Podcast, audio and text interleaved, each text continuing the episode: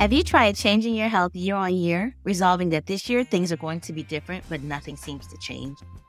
Oftentimes, when things are not changing, we're following many wellness myths and not looking at the full picture, including our nutrition, recovery, stress management, leaving out mind-body connection.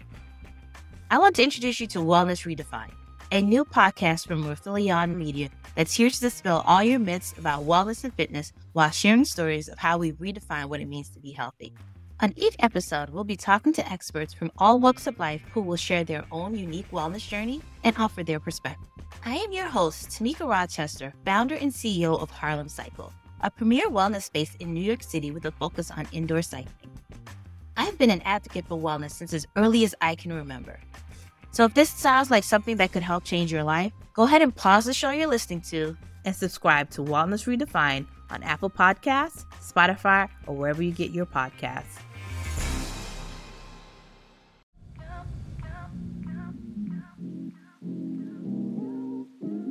Hello, folks. Welcome back to Inclusive Collective, where we share stories and learnings of inclusive people, organizations, and innovations. I am your co-host, Nadia Butt. I'm an organizational development and belonging strategist, and I am joined by my lovely and favorite co-host, Rob Hadley, wow. a people and culture strategist specializing in D E I and people analytics. Hello, Rob. Welcome back. Nadia, happy twenty twenty-three. We did it. Happy twenty twenty-three. We did do it. We did. We made it through the holiday season, the new year. We took three weeks off. We're so refreshed, right? Yes. Oh, my God. I, I feel like, I, did you not need that time or what? I definitely needed that time. I did want to ask you, that was one of the questions I had for you, was how's your energy as you start twenty twenty-three? Because I've heard from a lot of people, they're just really struggling to get going in the early part of January here. Yeah, I believe that. You know why? I think it was weird this year because like Christmas was on a Sunday. Then we had that Monday off as like the religious, you know, observant.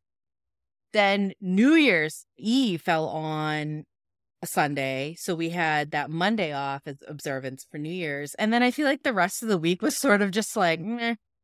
Um, You, like some people kind of got back to work, but it was a struggle. And then, yeah, I feel like it just, I, I don't know if people are still burnt out, but yeah, it was a struggle to get back into the I don't know year. Either, but I've heard f- from so many people. And I think you're right. I think it was the timing a little bit, but uh, yeah. So any, any, any big news? Did you get any, any nice gifts over the holiday season? Like anything that you um, liked or happy about? No gifts. I mean, a lot of friends and family got COVID. So yeah. So that was a lovely gift, but yeah, we got that. Yeah, too, the yeah. numbers skyrocketed. Yeah, did you get that too? Skyrocketed. um, no, but you know what? I started looking at cars because mine's dying. Oh. Um, so it was just online. I didn't well, like go test drive anything, but I was online looking. I think we're gonna get into that when we when we uh, do our episode here today. I think we may oh. may get into some some of the things related to uh, to car buying, but. Well, let's get to it. So let's talk about, we're kicking off our new season or just starting again after a little bit of a break. We're both pumped and refreshed. And yes. today we're going to do predictions for twenty twenty-three yes. in the world of workplace culture and diversity, equity, and inclusion. Before we get to that, I did want to talk about one particular news story because it is in that theme of predictions. You know, we usually do the mm-hmm. deets, but... So one thing, uh, you know, I did see a headline that C E Os predict a shallow recession. Uh, it was a survey from the Conference Board, uh, reported in the Wall Street Journal. I dug into it, and it looks like that ninety-eight percent of C E Os surveyed expect a mild recession. And you know what that means, right, Nadia? What does that mean? Hold on to your hats. We're all going to die, right? Like, oh, boy. So dramatic, Rob.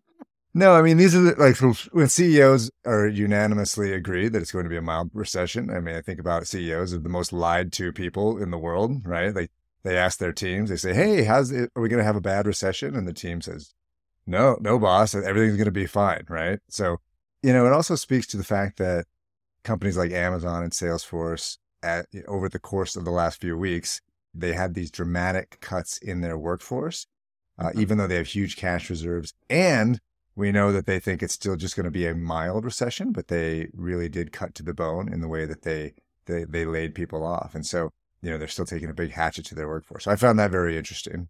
Yeah. I'm curious, is it is it just tech? Is it just the tech world?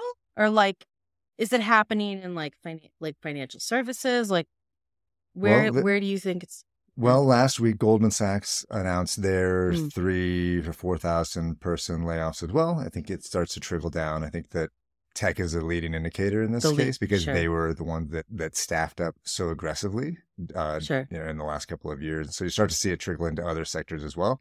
But yeah, ninety-eight percent of C E Os uh, don't think it's going to be that bad, but they're still taking steps to reduce their workforce, which is very interesting. Yeah, it's really interesting. So that was so- that was that was the one thing I wanted to get to was the was C E O predictions before we go into our own predictions. Let's do a few. Let's go back and forth. Each of us have, have come up with our top three predictions for twenty twenty-three. It feels like, like, like I said, the way that uh, this year is going, it feels like we're halfway through twenty twenty-three. I, I wrote some of mine, and at the end of last year, what I was going to talk about today, and it feels like the year's half over. We should be doing our reflection edition at this point, but uh, yeah. let's let's see what you got. Let's. I'm gonna have you let's lead see. it All off. Right. Yeah. Number one. So and just and just to let everybody know, we didn't run this by each other. So these are no. going to be kind of fun to share and get reflections from each other. It might not have anything to add. Yeah, uh, maybe. To what Rob has to say. But all right. So I'm going to start off. A lot. Many of the trends that I'm seeing are personal things that I'm seeing. Um, and then just through conversation. So the first mm-hmm. is companies will start to evaluate uh, employee resource group effectiveness. Mm. And so what I mean by that is many organizations have implemented employee resource groups. For those that may not know, some people call them um, employee affinity groups or employee network groups. Uh, but basically, with the implementation of these groups, this includes maybe resources, budget, time allocation, talent, sponsorship, or sponsors, right? And so at some point, stakeholders will want to understand the effectiveness of these groups. Leaders are going to start asking the questions. They're, they're going to start asking, like, what are these gr- groups doing to align to business objectives and priorities? Mm-hmm. And so, you know, is it helping in solving the problem, like recruitment or retention? Has it helped in career development? Things like that. And so, I guess without providing too much in co- suggestions around how to solve, like how to actually track some of that, I have some thoughts that I can share later. But curious, are you seeing this as well in terms of evaluating e- um, employee resource group effectiveness? I think what I've seen over the last several years is a difficulty in in evaluating the effectiveness of these yeah. particular groups, and you know it starts with the fact that companies want to be inclusive, so therefore they want to invite everyone to participate. And sometimes it's difficult to track who's even a member of a particular affinity group, and yeah, therefore sure. it makes it difficult to see uh, or measure any differences in how those uh, or the engagement or any kind of attachment to the organization of those particular employees versus mm-hmm. anyone who's who's not there. So that's the first problem, is just even understanding who's in the affinity group and who's active in the affinity group, and sure. then what that translates to in terms of business results. So it's just really hard to yeah. do, and, and that's something that, that the companies are definitely struggling with. Yeah, you know, and I think of like, it's not just, yeah, you bring such a good point, like it's employee participation, membership, but it's also like, think of all the last few years, how many events are put on, uh, mentorship programs that have been developed through it. There's all of this stuff, and you're right, it's so hard to track. And then, and so measure, track, and then also aligning it back to the business priorities, like you said, and, and um, what that ultimately means to the organization. So I would like to say, or encourage people who are, you know, leaders of um, E R Gs to start to think about what that measurement and tracking process looks for you. If you haven't thought about it yet, um, think about, you know, E R Gs as a solution. So like what problem were you trying to solve for, and are, is that being met? Um, so just just something to think about and consider. I love it. I love it. Yeah, great one to kick us on? off here. Oh, yeah, yeah, let's talk right. about let's talk about uh, inflation support. Is is my okay. prediction, and so this goes back to you wanting to purchase a car. I, I don't envy anyone that wants to purchase a car right now. It's very yeah. I know. Uh, I'm I'm literally waiting market. for the the C R V to die over here, like fully. This came to me. So this thought came to me. I was sent out on an errand, uh, to go to the store, And I noticed that the Luna Bars, you know, you're familiar with the Luna Bar? I am, Nadia? Yes. Yeah, yeah, yeah, the Luna Bars. They were, they were a full dollar more than they were at this time last year, right? So like okay. Luna Bars topping out at over two dollars for me. And wow. I know that the cost of producing a Luna Bar have not gone up one hundred percent over the last year. I could, I know that for an absolute fact. Average inflation. Wait, well, about, I didn't know that. It's just like well, because, something you've researched. So that's a one hundred percent increase. Uh, average inflation has gone up eight to nine percent over the last twenty, twenty-four months. Okay. And did you know, Nadia, that corporate profit taking is one of the main drivers of inflation as companies pass their increased cost onto consumers? Uh, okay. In fact, in the third quarter of last year, which we have data for, companies recorded record profits while many of their workers and their families struggled, as mm-hmm. you know. So, so I really think that what you'll have to see this year, what I expect to see, is companies start to think about how they can reinvest those record profits in their employees in an effort to keep, especially frontline workers, uh, from fraying at the edges, right? And so start to figure out how they can support their workforces. I think that in twenty twenty-three, companies will have to get proactive, creative, mm-hmm. in thinking about mm-hmm. what kind of financial support employees need. You know, another high year of inflation cannot be met with four percent salary increases, right? Yeah. Um, in cost addition to stipends. Yeah, so yeah. there are all these different things that companies will need to start thinking about how they can do. The stipends, think about other ways to support families, daycare, education assistance. This is where flexibility becomes really important, as we talked about a lot last year. So perhaps a company uh-huh. doesn't want to offer childcare services, doesn't have the means to do it, but they can give, especially frontline workers, uh, flexibility, which they may not have had previously in their schedule, sure. so that they don't have to pay for an extra day of childcare. Um, and so I think that you'll start to see companies get a lot more uh, creative and flexible if they don't want uh, twenty twenty-three to be the year of of unionization, right? So mm, that's uh, oh, interesting. So I think yeah. so I think that that's something they need to, to be looking at very, very hard right now. Does inflation support kind of show up in different ways, like an end of the year bonus or like a retention bonus or something like that? Can it? I, oh, for sure. For sure. I think that that's, it, it just needs to be evaluated holistically. And mm. I, like I said, I think that companies will need to be a little bit more creative, because I think you'll start to see workers really, you know, like, like I said, uh, companies are doing really well right now. They don't expect mm. to see a big drop in uh, corporate profits through a recession this year. So they need to start to invest some of those corporate profits in their workforce, unless they want us to see more and more unionization. Sure. All right, uh, folks, we'll be right back with our twenty, the rest of our twenty twenty-three trends after this break. This podcast is sponsored by Ramp. Are you the decision maker in your company? Consider this. For the first time in decades, there's a better option for a corporate card and spend management platform. Meet Ramp, the only corporate card and spend management system designed to help you spend less money, so you can make more. Most corporate credit cards offer points as incentives, but those points amount to less than their worth in real cash value. Ramp's business cards offer you cash back, real money in your pocket. Plus, you control who spends what with each vendor.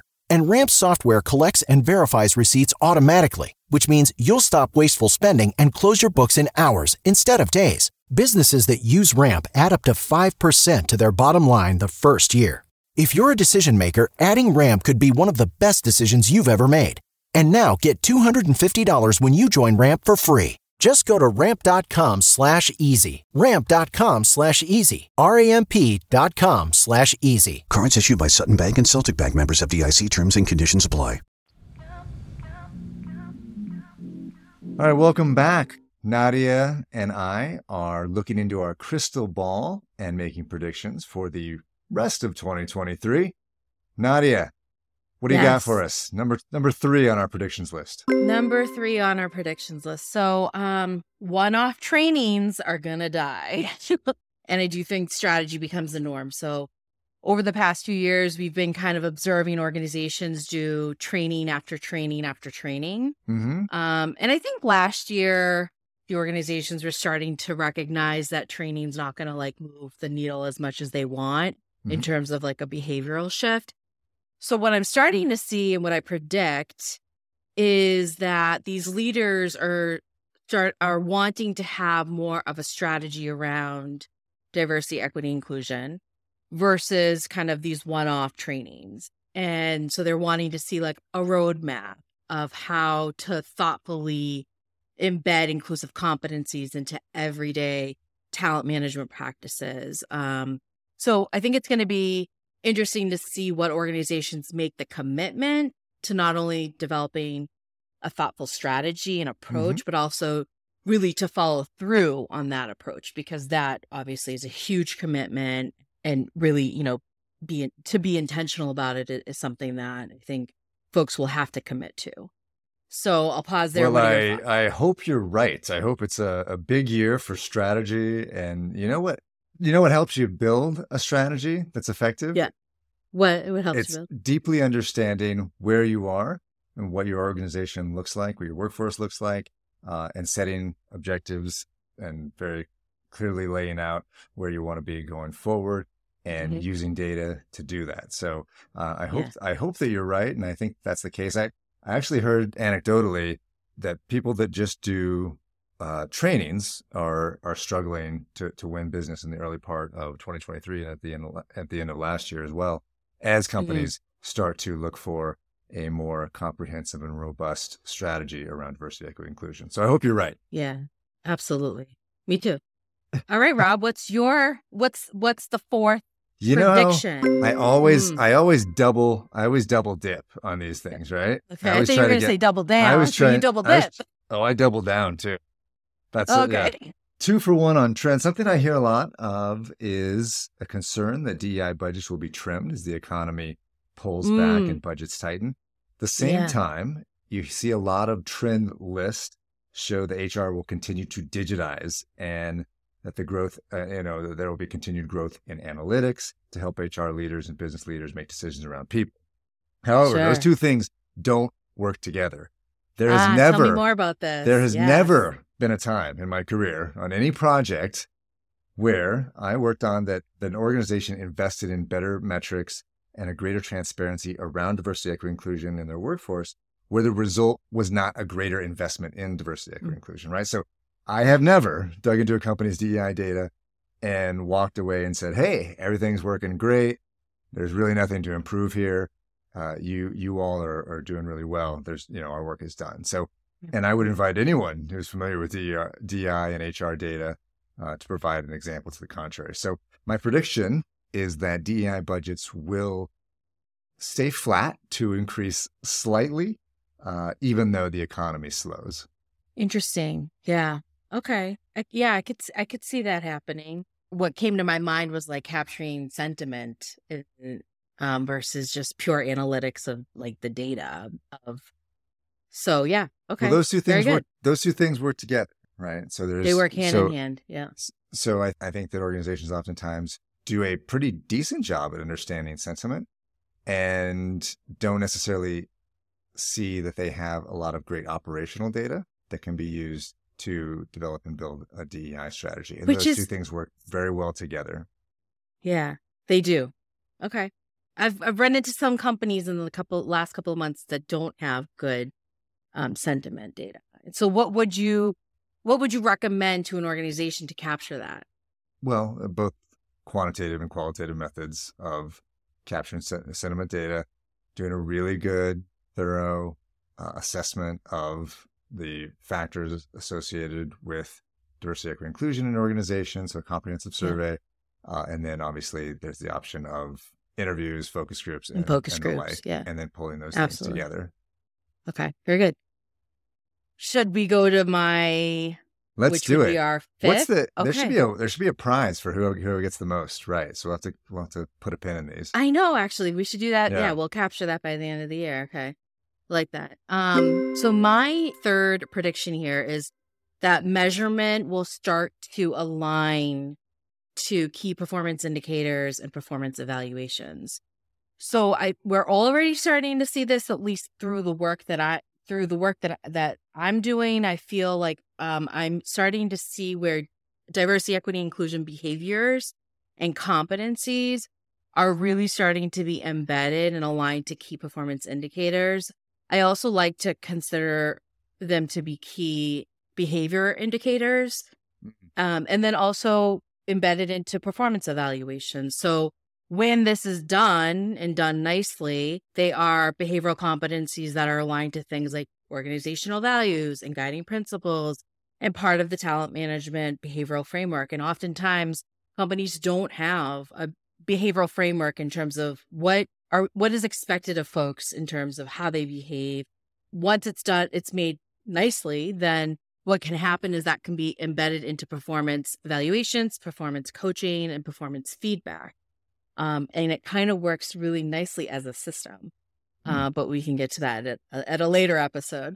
Uh, so I really, uh, I have hope that that measurement will start to really be, folks will start to be held accountable through their performance evaluations and mm-hmm. through leveraging key performance indicators that are behavioral.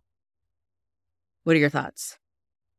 Awesome. Yeah, I've, I've been for several years working on, or, you know, in various projects around trying to understand behaviors uh, and trying to measure behaviors. So what you're seeing, just to clarify, is you're seeing more companies measure behavior change and or build, thinking and about build, it. I wouldn't say thinking about it, because that's hard to do. And then uh, measure something with, with regard to behaviors or capabilities around diversity, equity, and inclusion, and then build that into performance evaluations uh, and tie things like compensation to, to yes. those to those measurements. Compensation or performance review. So whether that's, you know, because I think compensation comes after the fact, but absolutely it's tied to maybe your rating at the end of the year or um, just performance coaching in general. And so I haven't actually seen it formally done where it is tied to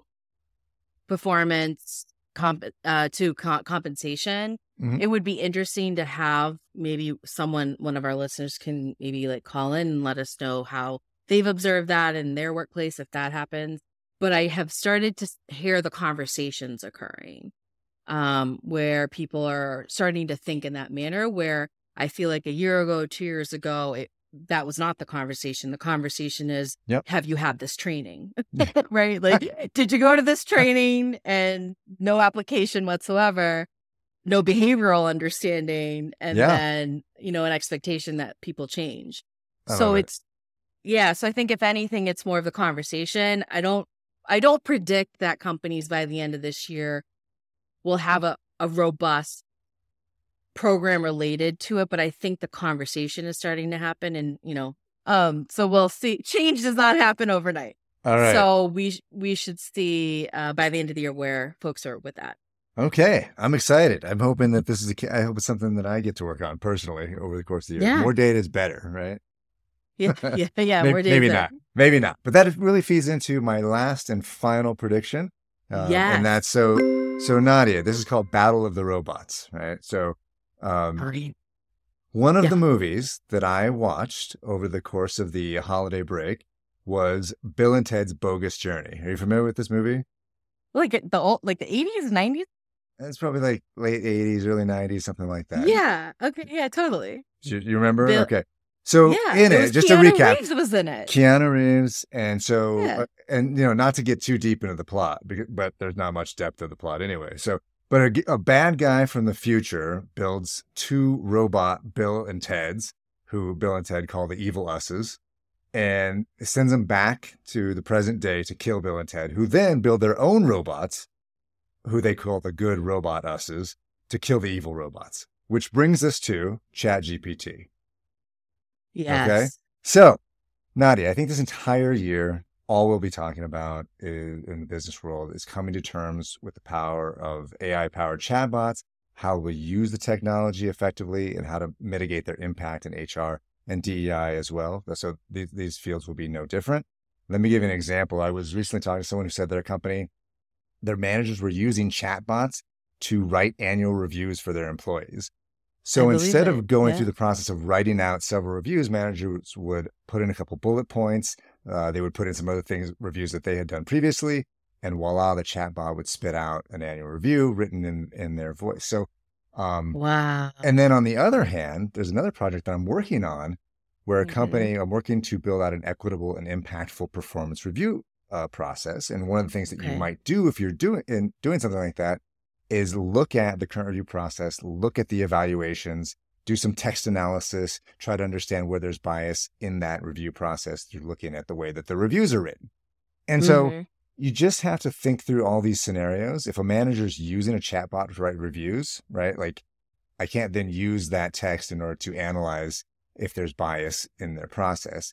And then the second thing is, anytime a chatbot is being used in any of these people processes, we have to ask ourselves, is it, you know, is there any value in that process to start with, right? Like mm-hmm. in that case of annual reviews, is the performance evaluation, or the act of writing reviews, is it just administratively burdensome yeah. to the point where it's worthless? Like, it doesn't necessarily that, add value, right? right? And so as we say, the conversation between two people is the important thing in annual reviews, then, you know, then, then is that what should, you know, annual review should center on? If that's the case, should I, should we be recording them and analyzing them, right? And, and, and starting to understand what's happening there. So should your one-on-ones mm, be recorded and analyzed? I don't know, because just the, the use of these chatbots, and as it starts to emerge in the H R space, could be a signal that we need to really rethink the value of, of entire processes. Yeah, that same conversation, Rob, is having uh, is being had in the academic world, where papers are being writ- written by, right. of course. Chat, what is it called? T- ChatGPT. Um, yeah, ChatGPT. And um, my chair and I wanted to test it out with my dissertation, and she asked the ChatGPT my problem of practice, which is like a research question. And what it gave back was so interesting. Literally, it was as if it wrote my paper for me. It was wild. Um, yeah. So this is, yeah, it's really interesting. And uh, I, I will be curious to see what happens at the end of the year with this for sure. Yeah, and there's and and we speak so much to founders and investors, and you all see. So you're also starting to see tons of uh, money pouring into what the applications of this can be, um, mm-hmm. and, and, and funding startups that can harness the power of, of A I to, you know, for for for whatever benefit in whatever industry. And so it'll be interesting to see. You'll start to see some of these applications in the H R and, and D E I space as well. And so I don't have a prediction of what they will be, um, yeah. but if you start to see it show up, again, that's a signal that maybe what we're doing doesn't necessarily add value. Mm, interesting. Yeah. Very good, Rob. Um, well, let's go ahead and take a break here. We will be back with our rants and raves.